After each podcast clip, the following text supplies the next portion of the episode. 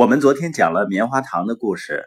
那些拥有长期视角的人呢，他们懂得延迟满足。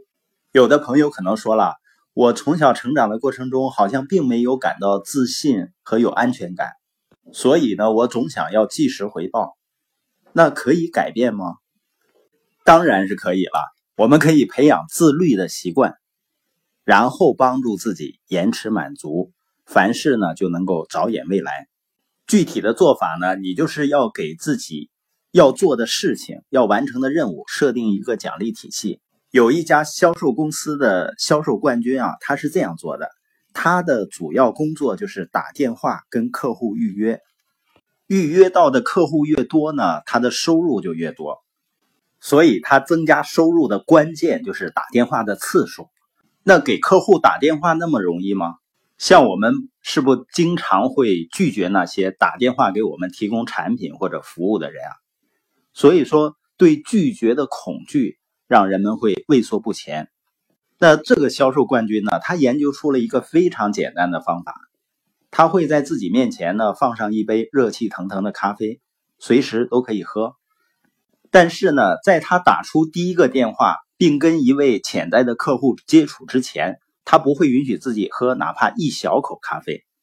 然后呢，他会拿起电话开始打电话，并跟潜在的客户取得沟通，沟通完挂掉电话之后才奖励自己喝一口咖啡。他的咖啡呢在慢慢变冷，所以他会尽快的拨打另一个电话，而且不会太在乎客户是否感兴趣，他唯一担心的是如何在咖啡变冷之前再喝上一口。这是一种逆转心理学的形式，也就是说呢，他把注意力从做这个事情本身移开，转向其他的事物，那么任务带来的压力就减少了。他就是这样做，每次打通某个人的电话，他就会让自己喝一口咖啡，等到第五个人的时候呢，咖啡基本上就喝完了。接下来呢，他会拿出饼干，因为他喜欢吃饼干啊，他会把一块饼干呢切成很多的小块，然后呢像奖励小动物表演一样，每拨完一个电话呢就让自己吃一小块饼干。他就用这种方式呢，不超出三个月，他成为了公司销售额最高的销售人员。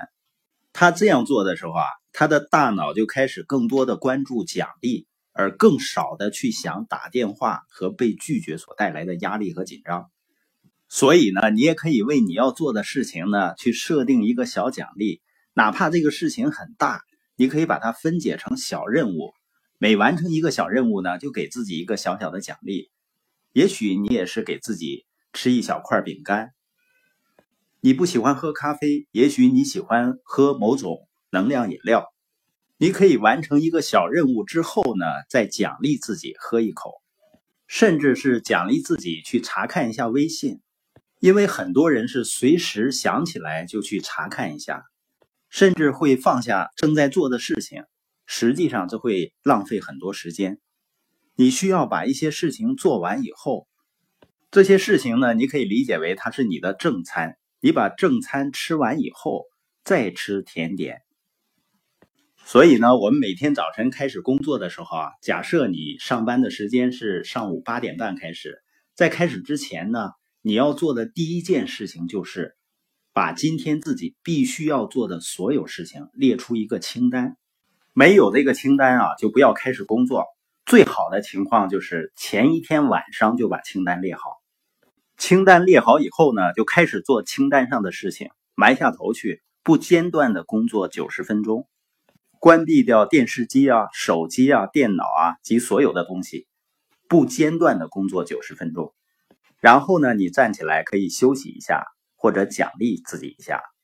这中间呢，你也许想查看一下微信，或者看一下股市行情，都不要去做，要把你手头正在做的事情完成。如果你能约束好自己，延迟满足，完成一个任务之后，再奖励自己，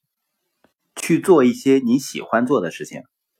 这种自律就会提升你的自尊和自信。它也能让你更加坚强，而且呢，每一个自律行为将强化后续的每一个自律行为。我们每个人所拥有的最强大的工具是什么呢？就是你思考的能力，以及你预先思考的能力。所以我们要问自己，我做什么事情对达成我的目标最有帮助，然后呢去做它。